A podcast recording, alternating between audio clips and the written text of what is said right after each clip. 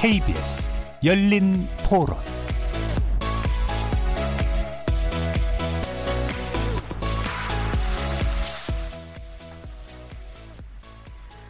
예, 안녕하세요. KBS 열린 토론 시간입니다. 어잉? 이 목소리가 누구지 하실 텐데요. 오늘도 정준희 교수 휴가로 어, 다른 사람이 대신 진행합니다. 궁금하시죠? 궁금하시면 얼른 유튜브 들어오시기 바랍니다. 제가 누군지 시민의 인서트 들어가고 나서 공개하겠습니다.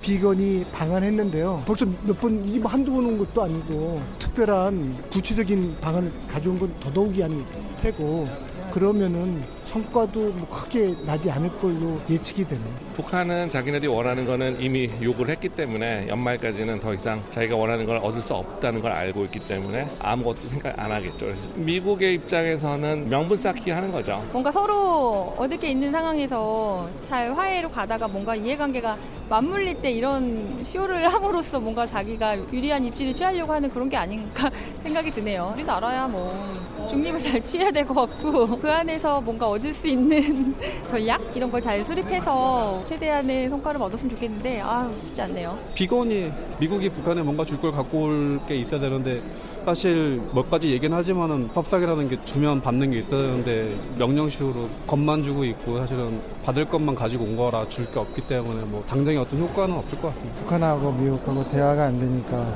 일단 어느 한쪽이든 대화를 물꼬를 틀 사람이 있어야 되는데 그런 여건이 아직 안 돼 있는 것 같아서 좀 어렵지 않나 당분간.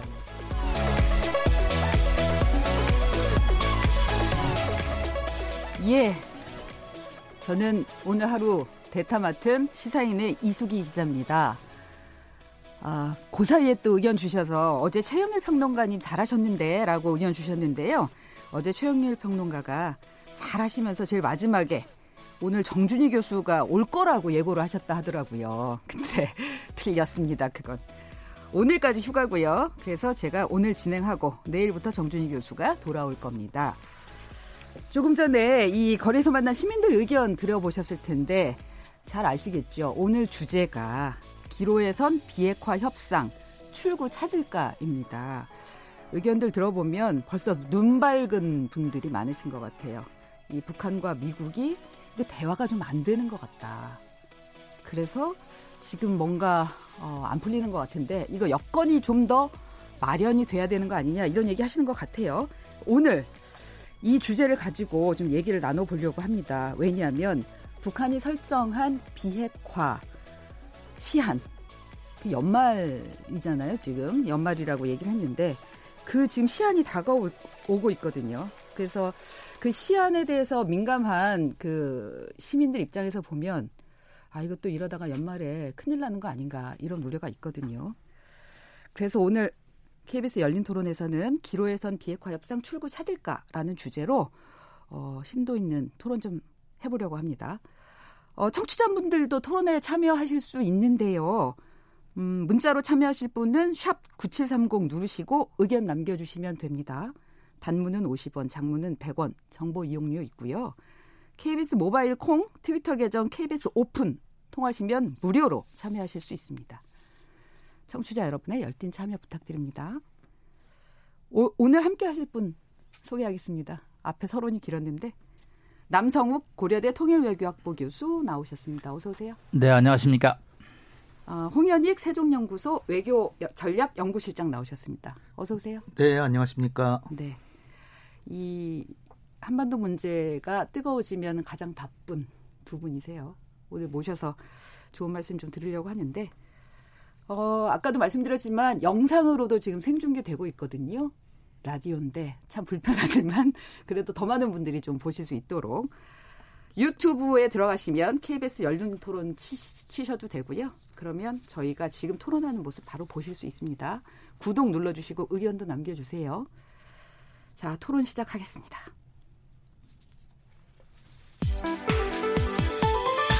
KBS 열린 토론.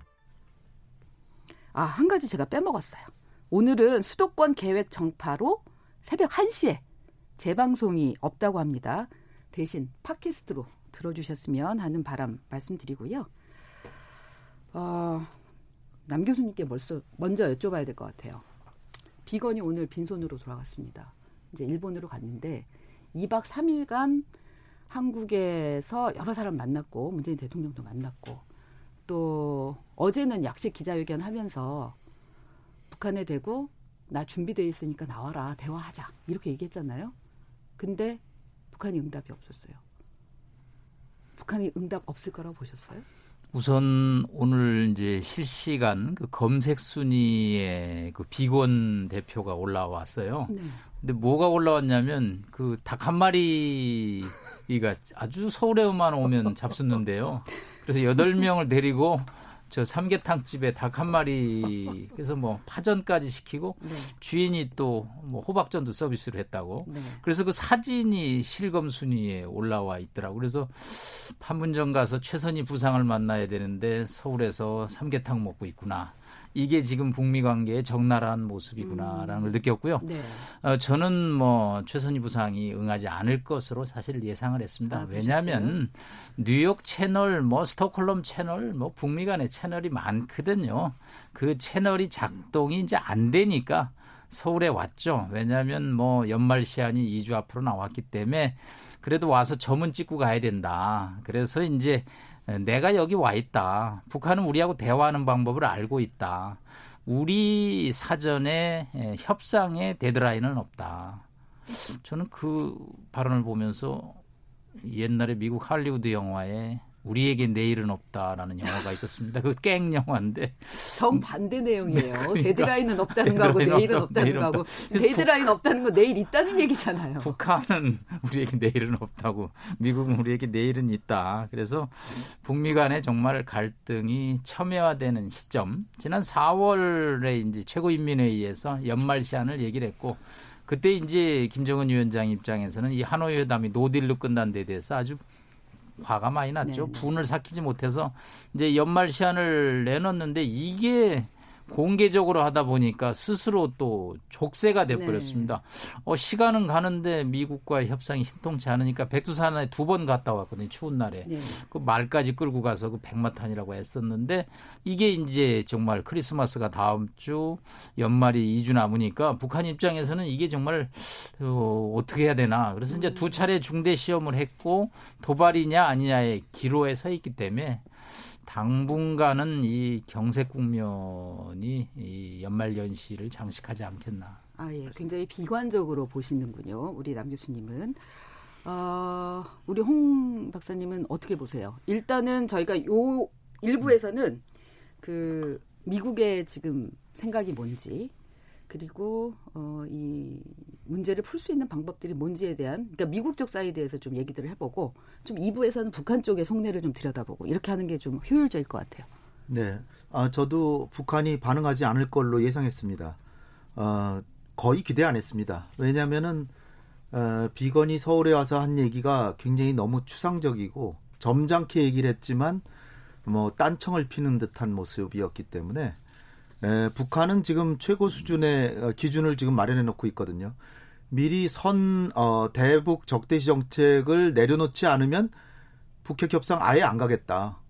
그러니까 굉장히 기준이 높은데 거기서 굉장히 먼, 머나먼 얘기를 했기 때문에 무슨 뭐 유연한 어, 조치나 균형 잡힌 합의 이런 건 이제 협상이 잘 될 때는 뭐 좋은 얘기들이지만 어, 북한이 볼 때는 전혀 기대에 못 미치는 예, 그런 상황이었기 때문에 저는 뭐 어, 북한 반응 안 한 것은 뭐 전혀 놀라운 일이 아니고 어 그렇지만 이제 저는 어, 미국에 대해서는 상당히 좀 아쉬운 에, 왜냐하면 기본적인 저의 생각은 이게 북핵 문제라고 하는 게 남북한은 물론이거니와 한반도 그리고 동북아 전체의 안보에 상당한 위협적인 요소고 그리고 이 문제를 해결해야 된다는 게 이 뭐 남북한뿐 아니라 어, 그 미러 중일 어, 4강도 다 이걸 바라는 거 전 세계가 다 바라는 건데 미국이 북한보다 경제력으로 500배 이상 앞서는 그렇게 힘을 센 나라가 조금만 어, 아량을 베풀면 얼마든지 해결할 수 있는 문제인데 이렇게까지 박하게 해가지고 계속해서 문제의 여지를 남기나. 네. 저는 조금만 어, 좀 전향적으로 하면 막 북한이 반응도 하고 한반도에 이런 위기 없이 이 문제가 잘 해결될 것 같은데 미국이 초강대국으로서 너무 욕심이 많다. 물론 뭐 트럼프 미국한테 뭘 기대하겠습니까마는 어, 트럼프 미국 이전에도 미국의 태도라고 하는 것은 너무나도 일방주의적이고 어, 이 북핵 문제 해결에 있어서 굉장히 성의를 보인다라고 하면서 실제로는 성의를 안 보이는 네. 제가 보기에는 예. 왜냐하면 조금만 좀 어, 끌어당기면 얼마든지 북한을 협상으로 인도해서 지금 제재를 조금만 풀어주는 쪽으로 어 그 활용을 하면 얼마든지 북한을 협상으로 끌어들여서 어 그 단계적으로 비핵화 쪽으로 갈 수 있는데 네. 미국의 태도는 너무나도 일방적이에요. 아, 제가 볼 때는 그래서 예. 에, 북한이 물론 핵 개발하고 반민족적인 행동도 많이 하고 인권도 탄압하고 못된 정권이지만 미국 역시 만만치 않다. 네. 왜 한반도의 평화를 위해서 조금만 성의를 보이면 될 텐데 전혀 딴청을 피우고 그러는지 저는 좀 이해가 안 됩니다. 지금 이제 두 분 말씀 들어보면 남 교수님은 북한 쪽에 더 책임이 있는 것 같이 말씀 주시고 우리 홍 박사님은 미국이 좀 성의를 더 보였으면 좋겠다. 그러면은 분명히 북한이 나올 텐데 이렇게 얘기를 하셨는데 어제 그 비건의 어, 약식 기자회견 내용을 못 보신 분들이 많으실 것 같아서 잠깐만 소개를 해드릴게요. 왜냐하면 이 내용을 아시면 훨씬 더 이해하시기가 쉬울 것 같아서 오늘의 토론을 보면 야, 핵심이 이겁니다. 음, 말, 아까 남 교수님 말씀하신 대로 북한이 연말 데드라인 얘기했는데 우리는 데드라인 갖고 있지 않다. 어, 싱가포르에서 합의한 내용 이거를 이행하기 위해서 준비가 돼 있다라는 거고요. 트럼프 대통령 지시에 따라서 협상팀이 이 카운터파트하고 대화할 준비가 돼 있고 내가 여기 있으니까 나와라 그런 얘기였던 거고요. 그리고 마지막으로 어 본인 그러니까 미국이나 한국인들에게는 크리스마스가 굉장히 중요한데 그래서 이 크리스마스가 평화의 기간이 되기를 희망한다. 이런 얘기거든요. 사실 메시지는 다 담겨 있다고 보는데 근데 지금 홍 박사님한테 여쭤보고 싶어요. 음. 그런데 요 이 정도로는 북한을 끌어내기에는 약하다는 말씀이신 거잖아요. 매우 매우 기대에 못 미치죠. 저의 기대에도 못 미치지만 예. 북한의 입장에서 봤을 때는 대북 적재지 정책을 포기한다는 얘기가 전혀 없을 뿐 아니라 예. 그리고 대화하자는 것도 먼저 제안을 해라는 거죠. 합시다. 제발 좀 합시다가 아니라 내가 여기 왔으니까 당신들이 필요로 하면 좀 제안 좀 해봐. 네. 라는 거예요. 딴청을 피는 거죠, 사실은. 예. 사실은 제, 대화 제안이긴 하지만 그리고 어 북한에는 그 거기 권위주의 국가잖아요. 네. 그래서 지도자 얘기는 거의 신적인 그 효력이 있는데 그게 이제 연말에 연말까지 새로운 셈법을 안 가져오면 새로운 길을 가겠다라고 최후 통첩을 했는데 그걸 그건 북한 얘기고 우리는 전혀 거기에 개의치 않는다.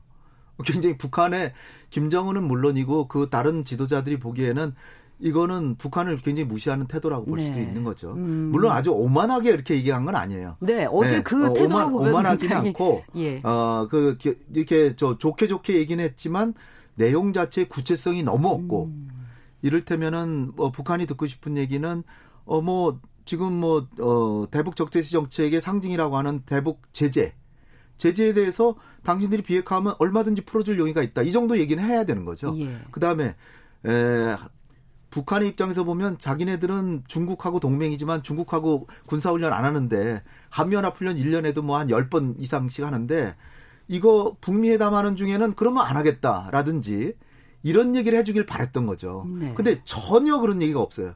그리고 단지 트럼프 대통령이 김정은 위원장의 말을 유심히 들어준 그 은혜를 베풀었고 그 다음에 김정은 위원장이 말을 듣고 트럼프 대통령은 김정은 위원장은 계속 약속을 지킬 거라고 반복적으로 얘기를 했다. 그래서 나는 트럼프 대통령의 지시에 의해서 북한이 원한다면 협상할 용의가 있다. 이 정도거든요. 네, 태도는 굉장히 이거는 어 기존의 얘기를 반복하는 거. 그러니까 낡은 레코드판을 돌린 것뿐이지 새로운 얘기가 없는 거예요. 음. 그러니까 이런 상황에서 어떻게 북한이 나오겠어요? 지금 북한은 장거리 미사일 쏘느니 마느니 지금 굉장히 지금 위협적인 태세를 갖추고 있는데 완전히 딴정을 피니까 북한이 이런 데 나온다면 북한이 굉장히 착한 정권이 된 거죠. 네. 네. 그러니까 태도는 공손했지만 그리고 네. 나오라고 얘기는 했지만 그걸 나오게 하려는 구체적인 내용은 없었다. 네. 그래서 도, 낡은 레코드판을 다시 돌리는 것 같았다. 당연히 북한은 안올 수밖에 없었다라는 말씀이시고요. 그러면요, 남 교수님.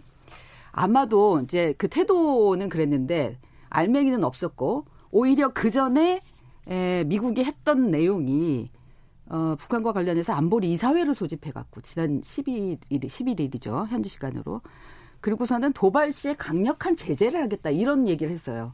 그러니까 비건이 지금 와서 했던 얘기하고는 전혀 다른 결의 얘기를 사전에 했던 거거든요. 그, 그러니까는 아마 북한에서는 더 의심할 수밖에 없는 거 아닐까 네, 뭐, 싶어요. 어, 작년 6월 12일 날 싱가포르에서 이제 북미 양 정상이 처음으로 만나서 아주 사개항의 기본적인 합의문을 가졌습니다. 그때는 뭐 상견례라고 우리가 어, 영어로 더 게트노우라는 표현을 썼는데 그리고 2월에 이제 만났죠.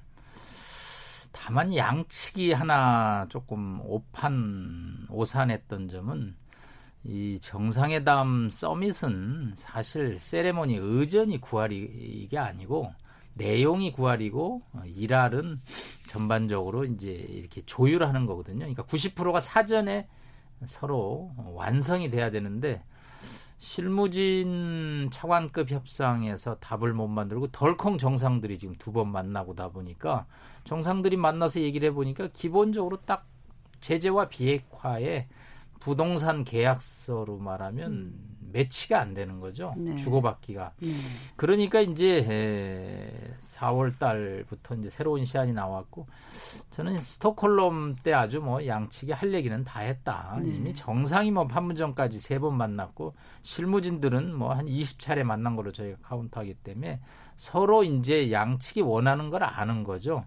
그런데 이제 북한은 이 연말 시안이라는 4월에 이게 미국 대통령 선거를 이제 겨냥을 한 거죠. 그러면 트럼프가 시안에 쫓겨서 북한의 요구를 들어주지 않겠나. 이제 그런 뭐 뜻도 있고 뭐 이때는 결론이 좀 나야 되지 않냐는 또 뭐 순수한 뜻도 있고 그런 상황에서 이제 세월이 속절없이 흘러가지고 연말이 왔는데 뭐 연말이 간다고 그래서 뭐가 또 달라질 거는 없다는 거죠. 미국 네. 입장에서는 비핵화 없는데 제재 완화에 대해서 또 섣불리 나설 수 없다. 그런데 이제 12월 7일, 13일 두 차례 중대 시험 아무래도 대륙간 탄도 미사일 ICBM의 뭐 연료 시험이라고 보고 있습니다. 네.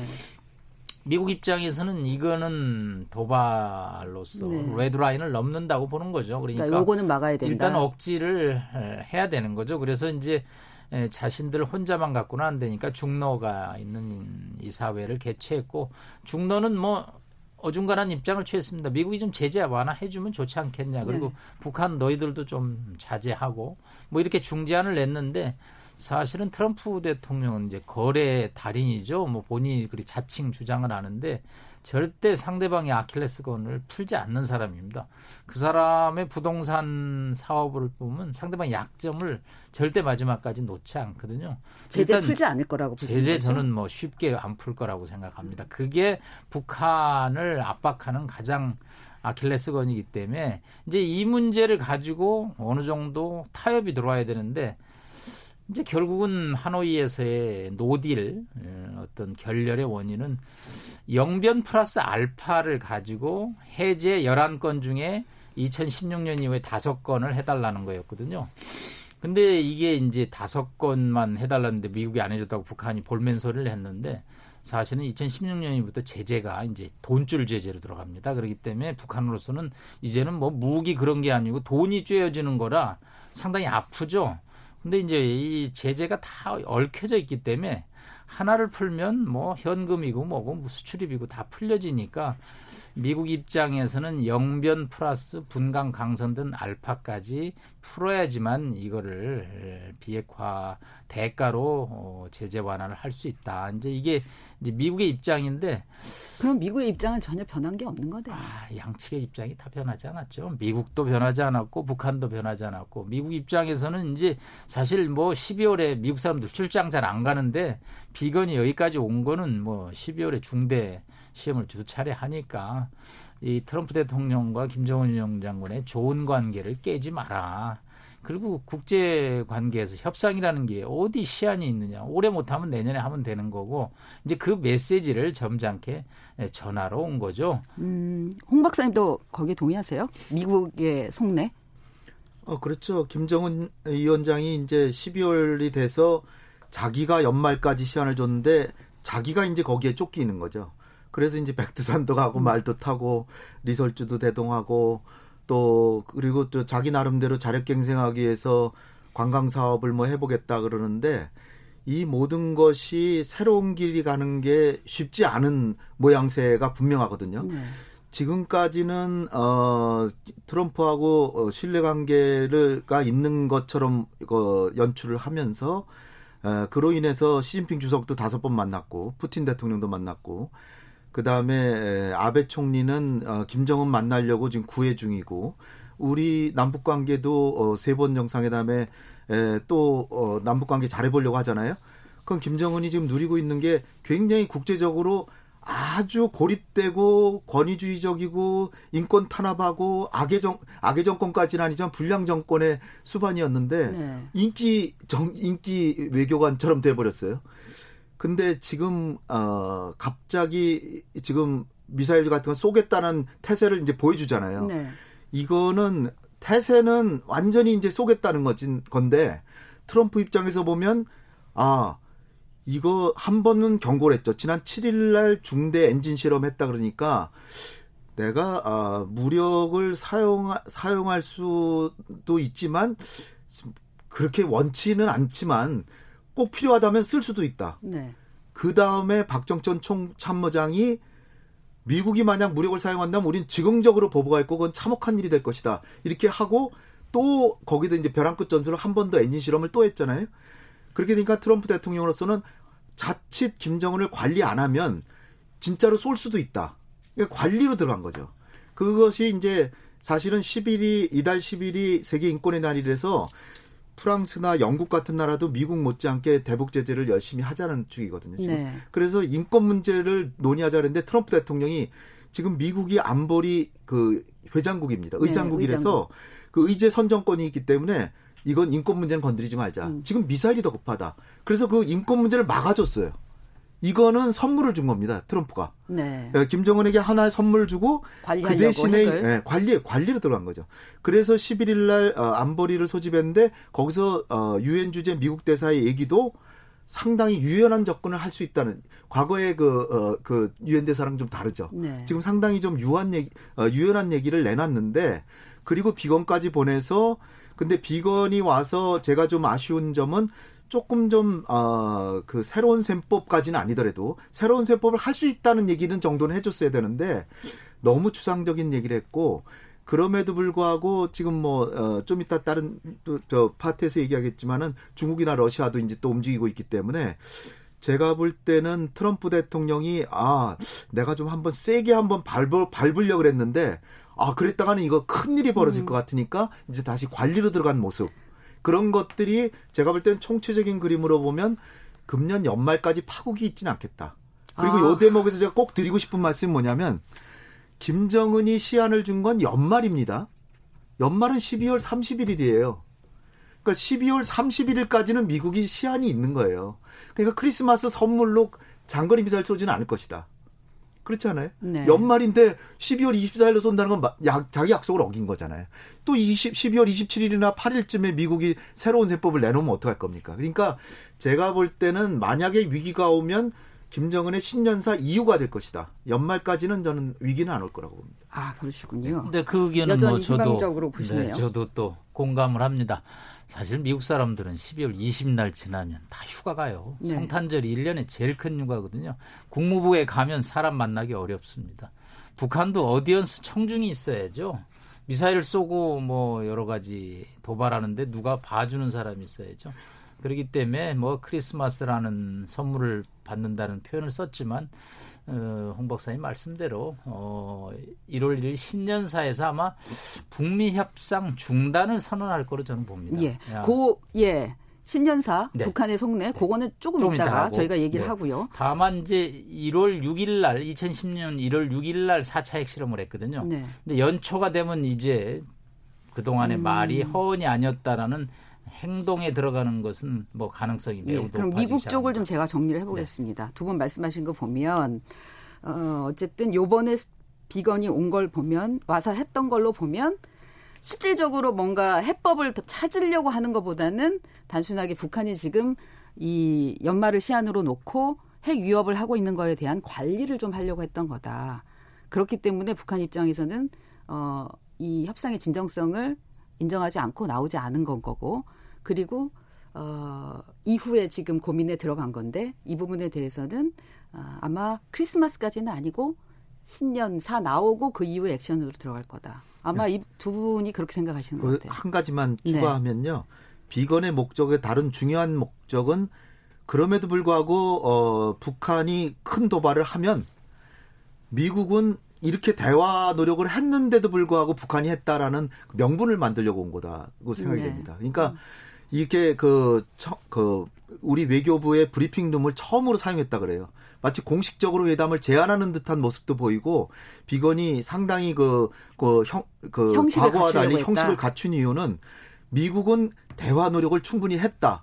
그래서 안보리 소집한 것도 또 하나의 목적은 뭐냐면 에, 중국과 러시아를 끌어들여서 우리가 미국이 상당히 유연한 태도로 접근을 해보려고 하는데 그럼에도 불구하고 연말까지 북한이 도발하면 중국과 러시아도 안보리 상임이사국으로서 책임 있는 강대국으로서 또다시 추가 제재하는데 동참해달라라는 반곡한 부탁을 하기 위해서 안보리 소집한 거다 이렇게 봅니다.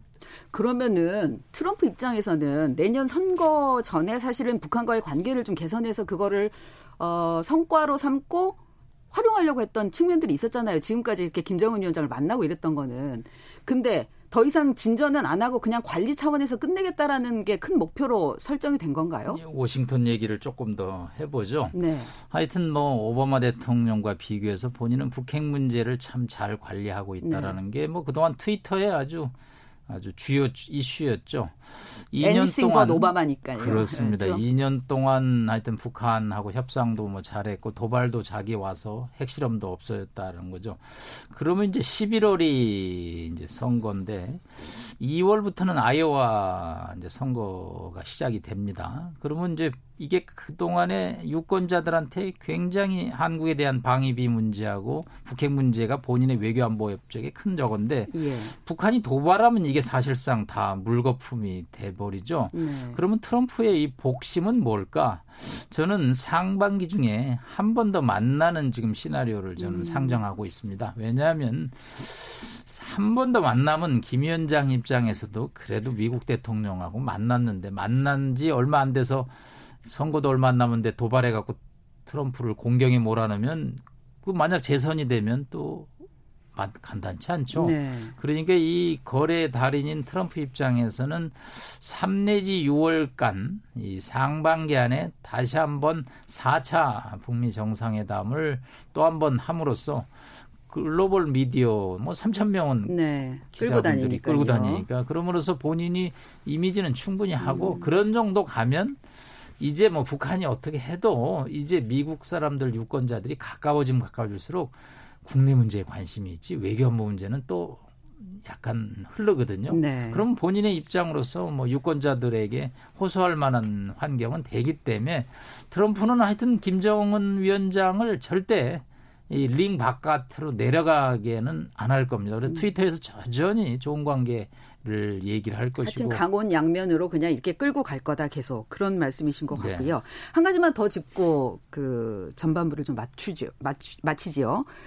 조금 전에 그 홍 박사님 얘기하셨던 이 중국과 러시아가 지금 유엔에서 대북 제재를 일부 해제하자라는 지금 의견을 냈어요. 네.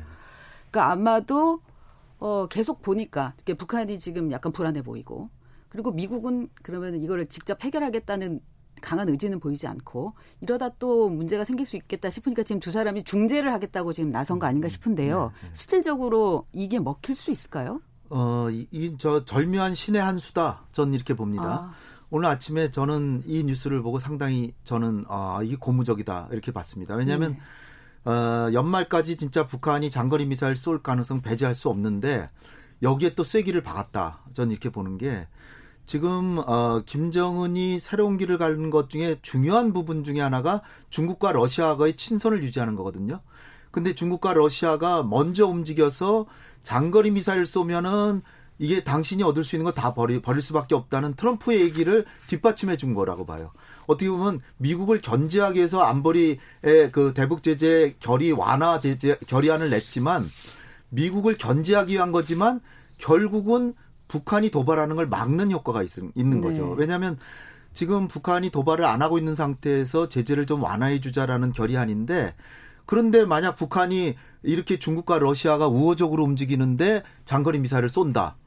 그러면은 중국과 러시아가 북한을 이렇게 도와주려고 그러는데 거꾸로 제재를 강화할 수밖에 없거든요. 네. 거기 동참할 수밖에 없죠. 예. 그럼 북한으로서는 제재를 가만히 있어도 해제가 될 수도 있는 기회를 완전히 놓칠 뿐 아니라 제재가 더 강화되고 그리고 미국하고 중국하고 러시아가 자기를 다 옥죄게 되고 그리고 어 중국과 러시아의 입장에서는 여기에 또 기가 막힌 게 한국 정부가 바라는 남북 간의 철도 연결, 도로 연결 사업은 예외를 해주자 그랬어요. 네. 이게 한미 간에도 지금 방위 부분 당금에다가 지금 한미 동맹에 약간의 알력이 있잖아요. 네. 그런 상황에서 중국과 러시아가 한국 정부에 그 상당한 미소를 들어온다. 미소를 한 거고요. 그리고 자기네 실리를 챙기는 측면도 있어요. 중국과 러시아는 지금 노동력이 많이 부족해서 지금 북한의 노동력을 필요로 하는데 이달 22일까지 다 돌려보내야 돼요. 중국 아니 그 북한 노동자들을.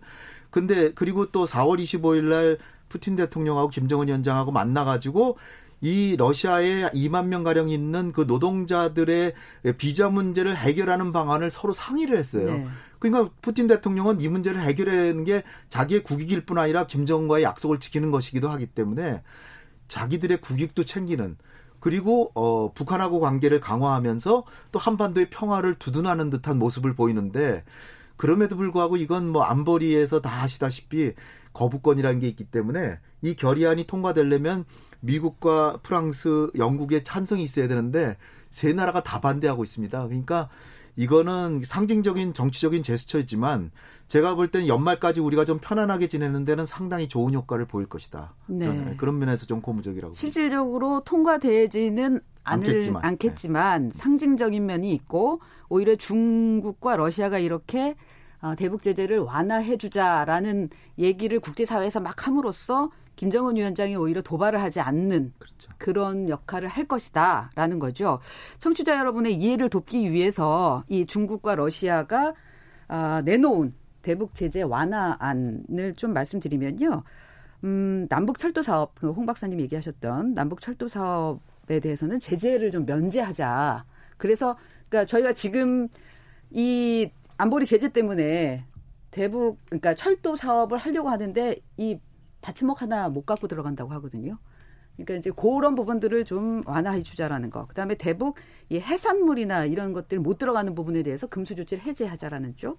그리고 또 북한의 노동자를 지금으로 보면 22일까지 송환 조치하도록 돼 있는데 그래서 굉장히 많은 그러니까 수백 명이 지금 이미 송환 조치가 됐다고 하더라고요. 근데 그런 사람들을 송환되지 않고 어 그야말로 어 해외에서 노동력으로 활용할 수 있게 하자라는 그런 얘기인데 근데 그런 부분이 실질적으로 될지는 좀 지켜봐야 네, 된다라는 네, 거고. 우리 보충 말씀을 드리면요.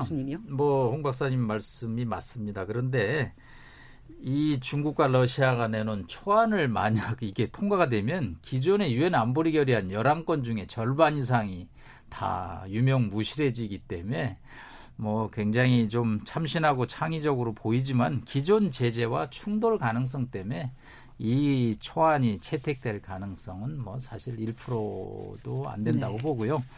양측이 이제 뭐 좀 절제하라는 거죠. 북한과 미국이 절제해서 다시 협상 모드로 어, 들어가기 위한 뭐 유엔 안보리 이사국들의 노력이라고 보는데 이게 북핵 문제라는 거는 항상 주변 사람들의 관심에도 불구하고 당사자가 굉장히 중요하죠. 어, 이런 안들이 그냥 막 이렇게 통과가 되는데 쉽지 않습니다. 유엔 네. 안보리 한 번 채택될 때마다 진통의 진통이거든요.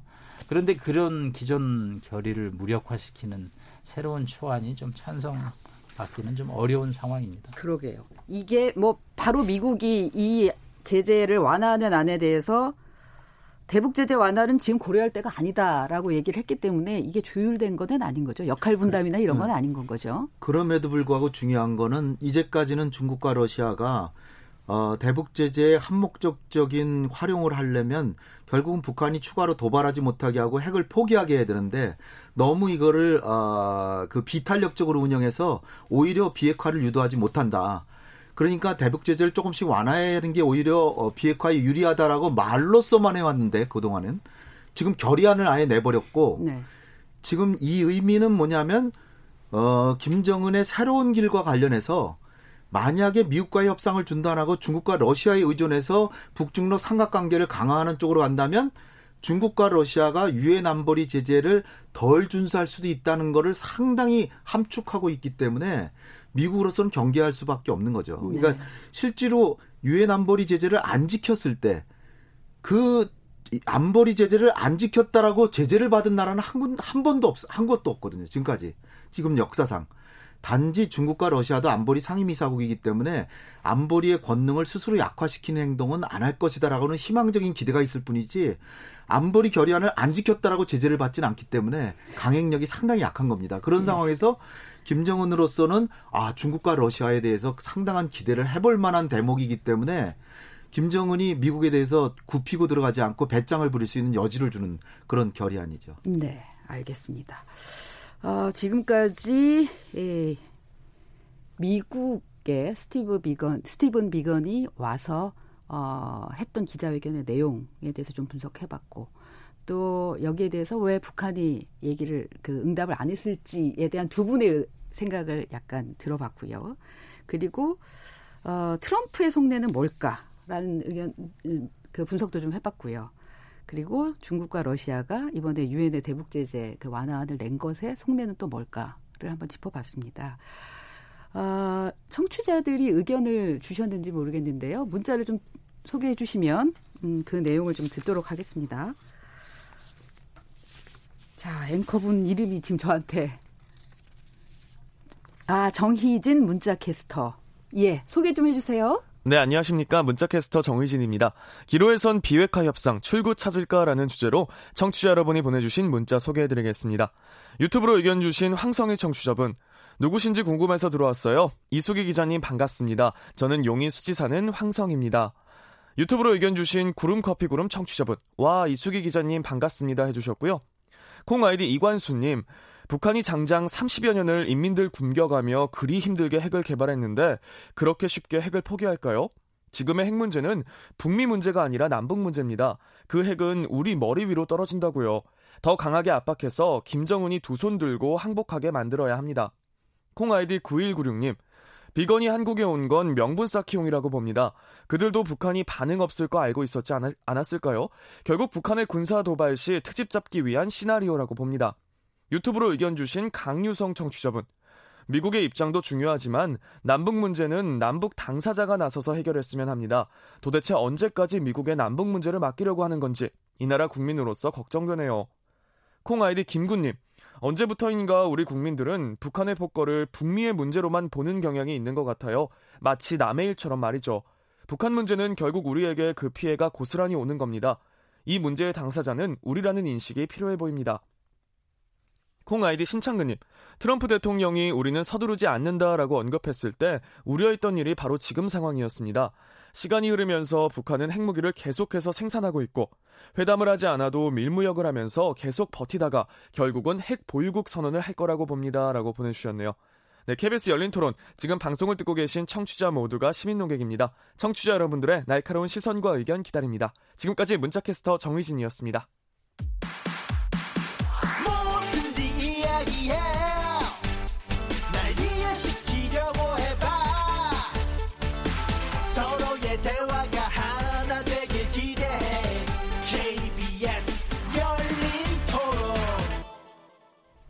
예, 정희진 문자 캐스터님 감사합니다. 아까 이름을 제대로 말씀을 못 드렸어요. 그리고 우리 청취자님들 저 기억해 주셔서 너무 감사하고요. 오늘 하루 왔습니다. 어, 청취자분들 말씀 들어보니까 제가 모두에도 굉장히 눈 밝은 분도 많고 상황을 정확하게 파악하고 계신 분들이 많다고 했는데 에, 요번에 의견 들어봐도 그래요. 김유성, 강유성 청취자분께서 미국의 입장도 중요하지만 남북 문제는 남북 당사자가 좀 나서서 해결했으면 좋겠다 이런 말씀 하시잖아요. 근데 지금 여기에서 지금 중요한 게 우리의 역할인데, 어, 저희가 이제 조금 있다가 북한의 속내를 좀 분석해 볼 거지만, 결국은 이 북미 관계가 해결 되는 데 있어서 우리가 좀 역할을 해야 되는데, 원래 처음에는 이제 운전자론 얘기하고 그러다가 국면이 이제 북미의 대화가 이루어져야지 이게 해결되는 그런 아젠다들이 많이 나오면서 저희가 약간 지금 뒤로 빠져 있는 상황이잖아요. 그럼에도 불구하고 요번에는 또 트럼프 대통령이 북한이 뭔가 어, 사고를 칠 것 같다 싶으니까 문재인 대통령한테 전화해서 이게 무슨 일일까요? 라고 물어본 것 같고요. 그리고 또 어, 스티븐 비건도 와서 문재인 대통령 만났잖아요. 만나서 아마 이런 부분에 대한 의견을 나눈 것 같고 우리가 할 수 있는 역할이 뭐가 있을까요? 네, 뭐 문재인 네. 대통령은 지금 최선의 노력을 다 했고 지금도 또 다 하고 있습니다. 일단 스티븐 비건을 청와대에서 이제 만나서 하여튼 외교적 평화적 해결을 해야 된다. 그러니까 양측이 강대강 구도로 해서 군사적인 충돌이 나서는 안 된다라는 걸 이제 미국에 설득을 했죠. 그것도 노력을 했던 거고요. 이제 또 하나의 노력은 평양에 대해서 도발하면 안 된다라는 또 설득 노력을 해야죠. 사실 지난 2년간 뭐 청와대의 노력은 많이 이루어졌습니다. 뭐 중재자, 촉진자, 운전자, 뭐 자자가 굉장히 많은 역할을 해서 사실 뭐 세 차례 북미 정상회담이 열렸죠. 그런데 좀 아쉬운 거는 요즘 북한이 문 대통령 개인에 대한 신상 비난이 뭐 오지락 넓다라는 표현까지는 저희가 뭐 그냥 열심히 한다라는 또 우회적인 표현이라고 드는데 요즘은 차마 입에 담을 네. 수 없는 비난을 하는데 수위가 높아지고 있다. 수위 정도가 아니라 역대 어떤 대통령한테도 이렇게 많은 거친 어휘를 쓴 건 전 제가 찾아보니까 처음인 것 같아요. 보수 정부에서는 뭐 당연히 욕 먹는 거는 당연한데 이번 건은 조금 좀 문 대통령에 대해 심한 비난이 나오는데 이제 왜 그럴까 북한이 문 대통령에 네. 실망이겠죠. 그 동안에 뭐 어, 대통령이 9.19 공동선언도 하고 평양에 경기장 가서 15만 군중 앞에서 뭐 여러 얘기를 하니까 북한 입장에서는 매우 기대감이 높았는데 결과가 이제 뜻대로 흘러가지 않으니까 그 실망감으로 어, 문 대통령에 대해서 비난을 하고 있는데 그래도 여지는 그래도, 있을까요? 예, 그래도 할 수 있는 일이 어떤 부분을 할수 있을까요? 한라인이 있습니다. 네. 뭐 어, 남북 간에 한라인이 판문점 한라인도 있고 국정원 한라인도 있으니까 네. 도발은 하지 말아야 된다. 네. 아, 우리도 미국에 대해서 입장을 지금 전달하고 있으니까 평양도 선을 넘으면 안 된다. 뭐 그런 노력을 해야죠. 이제 지금까지 해왔고 또 앞으로도 해야만 되죠. 뭐 양측이 서로 화가 났다고 그래서 우리가 빠져버리면 저 사람들의 또 입지가 좁아지기 네. 때문에 한국은 뭐 영원한 중개자이자 뭐 촉진자, 촉매자, 운전자의 숙명이고 우리의 또 업보죠. 뭐 우리 북핵 문제니까. 그래서 어, 지금까지의 노력을 다른 측면에서 이제는 조금 양측을 좀 흥분을 가라앉히는 지금까지는 좀 대화 석상에 끌어안는데 주력했다면 네. 이제는 조금 대화 석상에서 거래가 안 맞으니까 양측이 좀 화가 난 상황인데 네. 그 화를 좀 삭히고 조금 더 진정 국면을 갖는 이제 그런 중재 노력을 당분간은 해야 될 것으로 보입니다. 예. 홍 박사님, 홍현익 네. 박사님은 네. 이제 여권에 취재도 좀 해보실 텐데 혹시 취재한 내용 없으세요? 취재. 우리가 우리가 취재. 뭔가 역할을 하고 있는지 아. 니면은 앞으로 뭐 할 계획이 있는지. 어 무엇보다도 지금 북한의 태도 자체가 예.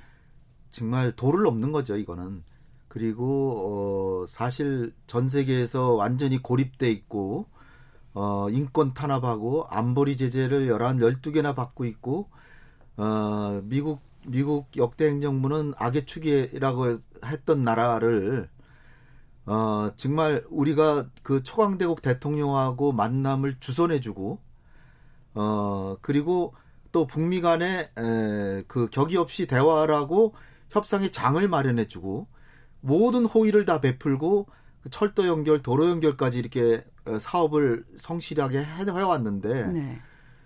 그래서 결국은 북미 간의 협상을 한 거잖아요.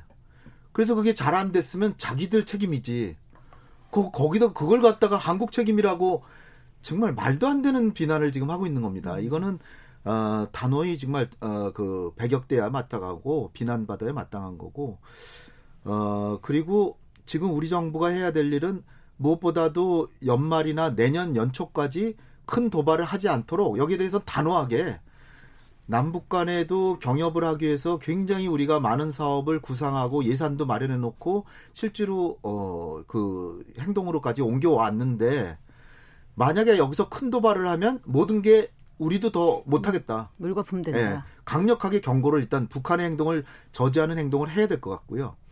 그 다음에 어, 국방에 있어서도 우리가 F-30을 들여오거나 뭐 이런 거는 과거부터 쭉 해오던 것이고 그리고 전자권 전환을 받기 위해서도 이거는 계속해서 이제 해야 되는 건데 또, 어, 또 하나 이제 다른 방면에서 우리가 해야 될 일은 미국을 설득해야 되는 거죠. 미국의 태도가 제가 처음에 말씀드렸다시피 진짜로 북핵 문제를 해결하려는 태도가 아니라 북핵을 해결하려고 하는 데는 관심이 아주 낮고 거꾸로 동북아에서 자신의 국가 이익만 챙기는 듯한 모습이니까 자칫하다가 북한을 진짜 핵 보유국으로 만들어 줄 수 있고 그러니까 지금 오히려 어 대북 제재를 오히려 조금씩 완화해 가면서 북한을 비핵화로 인도하는 방향으로 움직여야지 그렇지 않으면은 우리 정부도 미국하고의 공조가 상당히 어려워질 수도 있다는 네. 정도로까지 좀 세게 왜냐하면 미국의 성의가 너무 전 부족하다고 좀 보거든요. 그러니까 북한한테도 압박을 가하고 미국한테도 압박을 가하고 그리고 내년도에 한미일 3국 간의 국내 일정을 보더라도 한국의 총선은 말할 것도 없고 일본의 올림픽, 미국의 대선 이런 것들이 다 북한의 도발과 다 연관이 있기 때문에 지금 시간이 우리 편이다. 또 제재를 조금 더 강화하면 북한이 굴복한다. 이런 생각은 트럼프 대통령이 접을 수 있도록 보다 강력하게 에, 진짜로 협상다운 협상을 해라. 네. 지금은 제재를 오히려 풀어주면서 비핵화를 해야 될 시점이라는 걸 강하게 밀어붙여야 된다. 그러니까 우리가 전방위적으로 노력해야 되고 그리고 이제 중국이나 러시아하고도 이게 북한이 도발하냐 안 도발하냐 중국과 러시아도 상당한 역할을 하니까 이 부분도 우리가 공조를 해서 그런 전방위적인 노력을 해야 되는데 네. 우리 정부가 사실 하고 있는 거 하고 있으면서도 생색을 안 내는 것이라고 저는 보는데 예. 좀 과시적으로 보이지가 않아서 좀 더 적극적인 노력이 필요하다고. 봅니다. 아쉬움이 있으시군요. 네. 여기저기 다니시면서 더 얘기하셔야 되겠네요. 네, 음, 우리 정부가 아, 조금 더 역할을 했으면 좋겠는데, 아, 그 틈이 좀 잘 안 보이고, 뭐 깝깝한 상황에서 돌아가고 있어서, 이 시계가 돌아가고 있어서 좀 아쉬움이 있습니다. 북한 얘기 해볼게요. 저희가 이제 북한 속내 좀 들여다봐야 될 것 같은데, 남 교수님. 그러니까 북한이 어, 계속 도발의 수위를 높이고 어, 또 비건이 좀 만나자고 하는데 얘기 응답하지 않고 앞으로 어떻게 하려고 할까요? 저는 북한이 올해 천재 일루의 기회를 놓쳤다고 봅니다. 그게 언제냐? 바로 하노이 2월 말 회담이었습니다. 일단 북한도 미국에 대해서 연구가 좀 부족한 것 같아요. 미국도 북한에 대해서 연구가 부족하지만 일단 이제 영변만 가지고 제재 완화를 할 수 있다라고 생각하고 65시간 기차를 타고 하노이에 도착한 것은 김정은 위원장의 좀 오판이지 않았느냐. 네. 저는 뭐 1차 싱가포르 회담은 트럼프의 오산이라고 그러고 2차 회담은 김정은의 오판이라는 표현을 쓰는데 밑에서 아마 영변만 비핵화한다 그러면 트럼프 대통령이 제재를 완화할 거라고 합니다. 그렇게 보고를 했던 것 같아요. 예.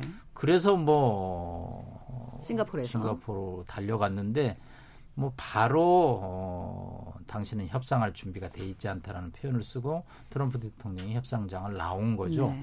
왜냐하면 영변은 북한의 핵이 50% 정도밖에 안 된다고 미국은 판단하고 있죠. 기존 전자정보로 인해서 분광 강선에서 계속 네. 우라늄이 농축되고 있는데 영변만 갖고 어, 핵을 포기하는 것으로 하면 이 앞으로 레버리지가 뭐가 되겠느냐. 이제 거기서 저는 김정은 위원장이 내가 결단을 하겠어. 내가 아, 영변 핵 플러스 알파까지 내가 다 아, 리포트를 하겠소. 그 대신 북한에 대한 제재 완화도 해주시오. 그렇게 했으면 그게 파국으로 가지 않았을까. 그게 가장 저는 아쉬운 점입니다. 네. 사실 우리 정부도 협상이 타결되는 것으로 다 시나리오 생각해서 뭐 광화문 앞에서 3일절 날 뭐 대규모 행사를 네. 준비했다고 할 정도로 그런데 일본에 저는 그렇게 보지 않았어요. 네, 일본에서는 어, 어려울 거로 봤더라고요. 일본의 그 기대가 담겨 있었던 거 아닐까요? 그거는 이제 워싱턴이 에, 서울과 도쿄에 대한 정보 격차가 있는 아. 거죠. 왜냐하면 이쪽에는 에, 속내를 얘기하고 서울은 하여튼 협상을 해보자라는 거를 얘기를 하는 거죠. 그게 이제 양측의 혁체가 기대와 희망이 이제 서로 교차를 했고요. 그 다음부터는 뭐 사실은 이제 연말 시한이라는 저는 뭐 이렇게 자충수를 두셨나 김 위원장께서 그거 시간이라는 게 속절없이 늘 가는 건데 그때까지 해서 무슨 일이 안 일어날 수 있는 거지 인생사인데 아, 본인이 최고 존엄인데 북한에서 말 한마디가 법인데 그때까지 이제 하니까 밑에서 움직일 수밖에 없거든요. 네. 10월부터는 찬바람 불어오니까 조급하죠. 네. 그래서 결국은 뭐 ICBM 시험까지 이제 들어가면서 요즘 하여튼 뭐 북한 조선중앙통신의 박정천이라는 사람이 네. 자주 나옵니다. 총참모장이죠. 총참모장. 뭐 2인자라고. 근데 이분이 자꾸 나오면 안 돼요. 예. 그러면 이쪽도 네. 미국도 국방장관 에스퍼가 자꾸 나와서 얘기를 하거든요. 네. 군인들은 군인들 얘기가, 나오면 안 됩니까? 군인들은 고치러요. 그래도 박정천 총, 총참모장이 네. 대화도 대결도 낯설어 하면 안 된다 우리가. 그것도 사실 양쪽의 얘기가 다 들어있는 거잖아요. 근데 미국과 힘의 균형을 이루겠다. 아까 홍 박사님 얘기대로 미국이 500배인데 네. 그러면 이제 핵 전략 한다는 건데 네. 이러면 미국 사람들이 또 예민하게 반응하거든요. 네. 그렇기 때문에 그러면 아까도 두 분이 말씀하셨지만 어쨌든 연말까지는 도발은 없을 거다. 어, 일단은 연말까지 시간을 줬으니까 예. 연말 전에 도발 북한이 도발한다면 김정은이 자기 말을 시건하는 거죠. 예. 그러니까 저는 도발을 해도 내년에 할 것이다. 내년에 할 것이다. 내년에 할 것인데 특히 지금 김정은은 굉장히 좀 잠 못 이루는 어, 밤이 될 것 같아요. 예. 왜냐하면은 어, 지금까지는 좋았죠. 트럼프와의 신뢰와 친서 교환 그리고 서로 칭찬해 가면서 여기까지 오고 어 그리고 이제 우리 정부도 굉장히 이제 남북 경협에 열심히 하려는 모습도 보였고 근데 지금 어 시진핑 주석을 다섯 번 만나고 어 푸틴도 만났지만 이런 그 행복했던 시절이 자칫 미사일 한 방, 장거리 미사일 한 방으로 다 날아가 버릴 수 있기 때문에 네. 경제학에서 ratchet effect라는 게 있어요. 톱니 톱니바퀴 효과. 한 어, 어느 정도 상류 생활에 그 익숙해지면 하류 생활을 못 한다는 거예요. 원래 큰 집에서 네. 살다가 네. 작은 집 못 간다잖아요. 그런 있잖아요. 말씀이신 거죠. 그러니까 김정은 위원장이 지금 외교적으로 상당히 지금 인기가 좋은데 여기서 갑자기 절벽 밑으로 떨어질 수가 없는 거예요. 음. 벼랑 끝 전술은 고생한 사람이 할 수 있는 거지. 이렇게 호강을 누리다가는 못 하는 거예요. 그게 이제 첫 번째로 김정은 위원장이 고민할 수밖에 없는 거고요. 두 번째는 그나마 미국 대통령 중에 트럼프만 한 사람이 없을 거라고 없을 거거든요. 지금 조 바이든 어, 상대방 민주당의 그 가장 강력한 후보하고는 사이가 굉장히 안 좋아요. 네. 그리고 오바마 대통령 때도 굉장히 당했잖아요. 예, 대화 예. 한번 북한하고 안 했잖아요. 따라서 그나마 트럼프를 살려줘야 되는 거예요. 근데 장거리 미사일 쏘면 완전 입지를 좁히니까. 트럼프를 완전히 망하게 만들잖아요. 그건 예. 자충수가 돼요. 더군다나 지금 김정은 위원장이 지금 살겠다고 하는 게 관광 사업으로 뭐 여기저기 삼지연도 하고 저 원산 갈마도 하고 뭐 온천도 하고 막 그러잖아요. 근데 장거리 미사일 쏘는 나라에 누가 관광을 하러 가겠어요? 그리고 중국이 중국이 오히려 제재에 가담하지 북한하고 교육을 트겠습니까? 그렇게 되면 김정은으로서는 뭔가 시원하게 자기도 한번 팍 쏘고 싶지만 쐈다가는 잃을 게 너무 많은 거예요. 네. 트럼프 얘기처럼 모든 걸 다 잃을지는 않을지 모르지만 상당히 많은 걸 잃습니다. 그래서 제가 볼 때는 일단 연말까지는 연말까지 시한을 줬으니까 도발 못할 테고 내년에 가서도 일단 미국과의 협상에 더 이상 연연하지 않겠다.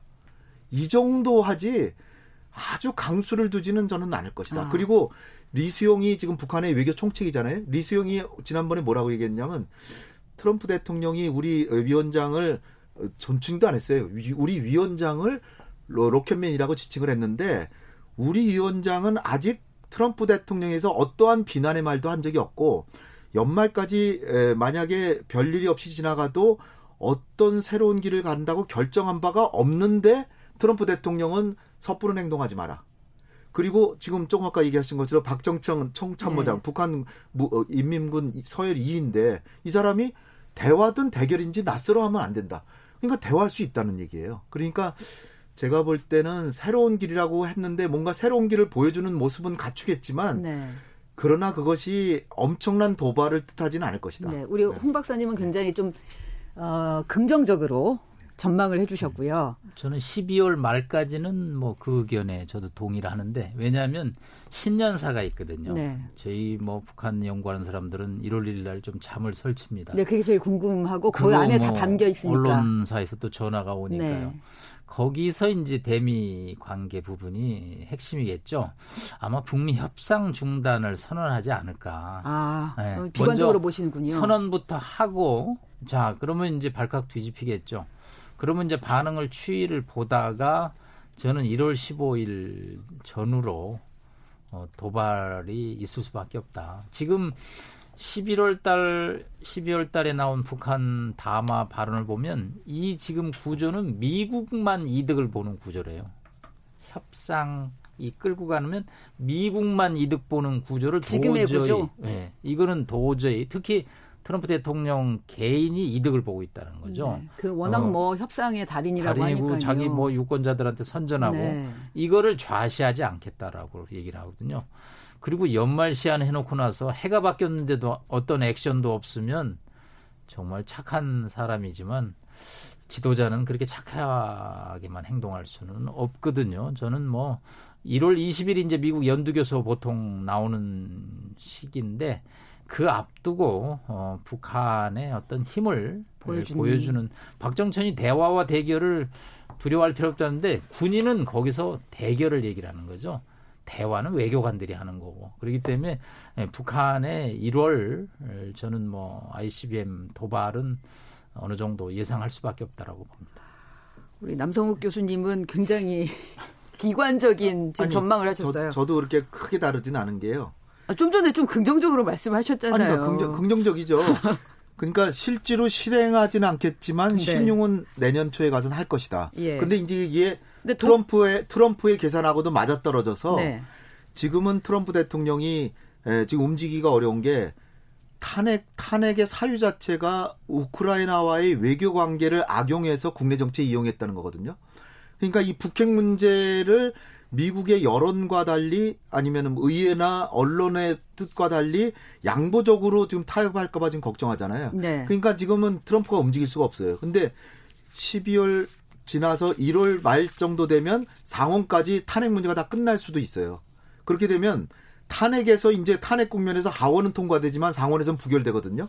그러면 탄핵에서 벗어나고 아이오와 코커스가 2월 3일 날 시작이 되면 그때 가서 트럼프 대통령이 아, 외교 문제를 다시 한번 들고 나올 가능성이 전 있다. 그, 그것에 맞춰서 김정은 위원장은 신년사부터 미국과의 관계를 경화시키기 시작해서 장거리 미사일 쏘는 동향을 보이는데 그것이 트럼프 대통령의 계산과 맞아떨어지면서 그것을 무마하면서 무마하면서 실무회담을 하고 제가 볼 때는 어 2월 2월 말이나 3월 네. 3월 경에 가서는 아마 북미 정상회담이 될 것이다. 아하. 그러니까 위기는 오는데 네. 이것은 실제로 발, 미사일을 발사하는 위기가 아니라 트럼프를 회담으로 나오기에 유기한 위기가 될 가능성이 크다. 네. 그 트럼프가 해석해주기 나름이거든요. 네네. 네. 트럼프의 명분은 뭐냐면 지금 북한이 더 이상 놔두면 완전한 핵보유국이 되고 동북아의 평화가 깨지는데 그러느니 협상을 한번 해보는 게 훨씬 더 현명하다. 나는 실용적인 사람이다. 이러면서 실무회담을 거쳐서 정상회담 갈 가능성이 꽤 있다.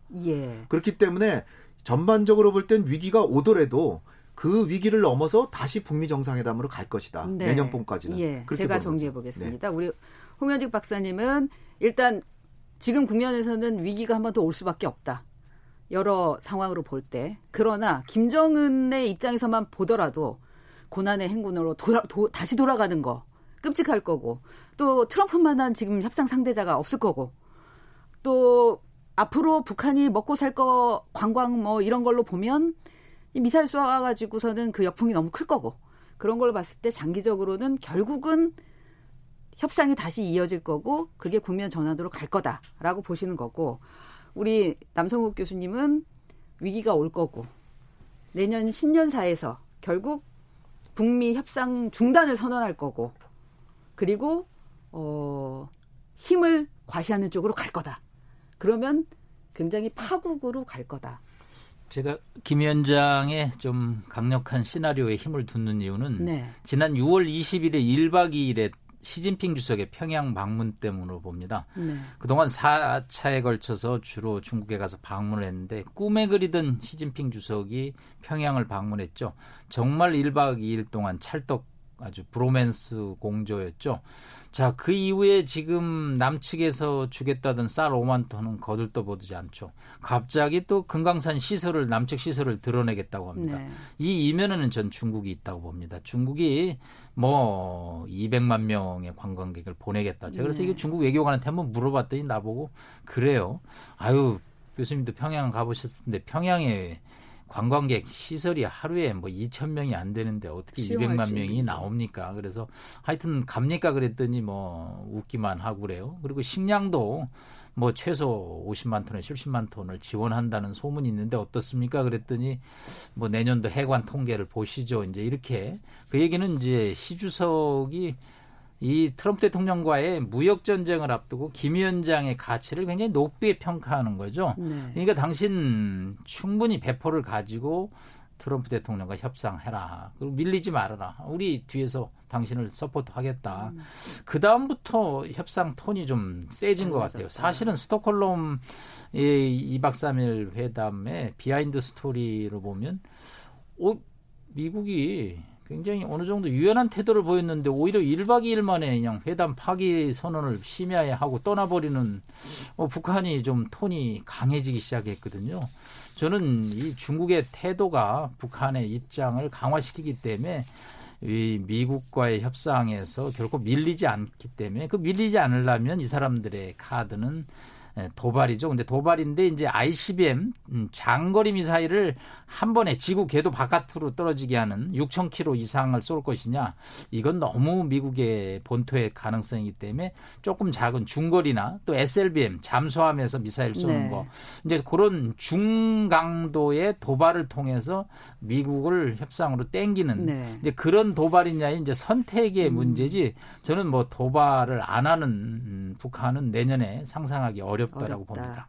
근데 중장거 중단거리를 하더라도 미국 입장에서는 그게 레드라인을 넘는다 이렇게 판단을 하지 일단 않을까요? 이제 2,000에서 2,500km를 넘으면 일본 열도가 넘어가거든요. 네. 이거는 사실 미국 사람들은 조금 덜 긴장하는데 일본이 일본 나겠죠. 열도가 지나가면 도쿄가 아주 또 실시간 생방송 들어가거든요. 네네. 그러면 이제 미일 동맹위에서 이제 음, 뭐 도쿄가 워싱턴을 막 푸시하죠.